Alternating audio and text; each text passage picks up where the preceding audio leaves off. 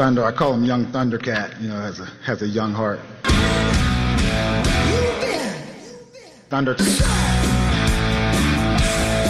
Thunder. Not a yes, sir. Not a follower. Fit the box, fit the mold, have a seat in the foyer. Take a number. I was lightning before the Thunder. thunder. Feel the thunder. Lightning and the Thunder. He's heading back from somewhere that he never should have been. In the Thunder. road.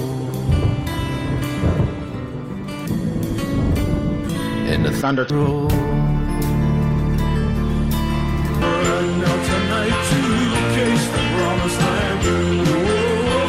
Thunder. Thunder. Thunder. Thunder.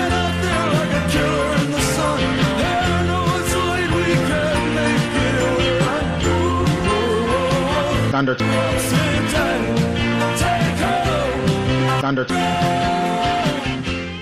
Great work by Fitzy putting that together. Of course, uh, that is the nickname for Robert Kraft, something we learned today. I bet most of you did not know that.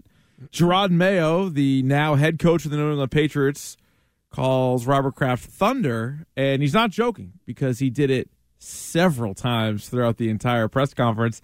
And that might be my biggest knock against Mayo today, as strange as that is, but it's worth mentioning. It's worth talking about because it was just, it was very odd. But he stuck with it because he mentioned it early. I think right out of the chute, he goes, I appreciate you, Thunder. And then he mentions wh- why he got the name. He's like, he loves Thundercats and he's, you know, Kraft's young at heart and all this stuff.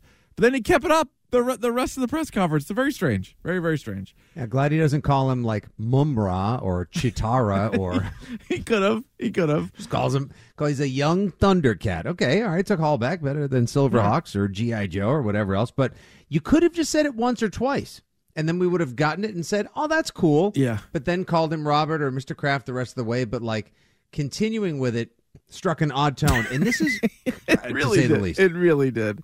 To see. I mean, I I kept reading like either in my mentions or just from Patriots fans I follow or who the Twix platform constantly uh, funnels into my feed, like cringe, awkward, weird. You know, almost to the point where I would have suggested like we could have boom roasted just the the very name or the nickname of Thunder tonight.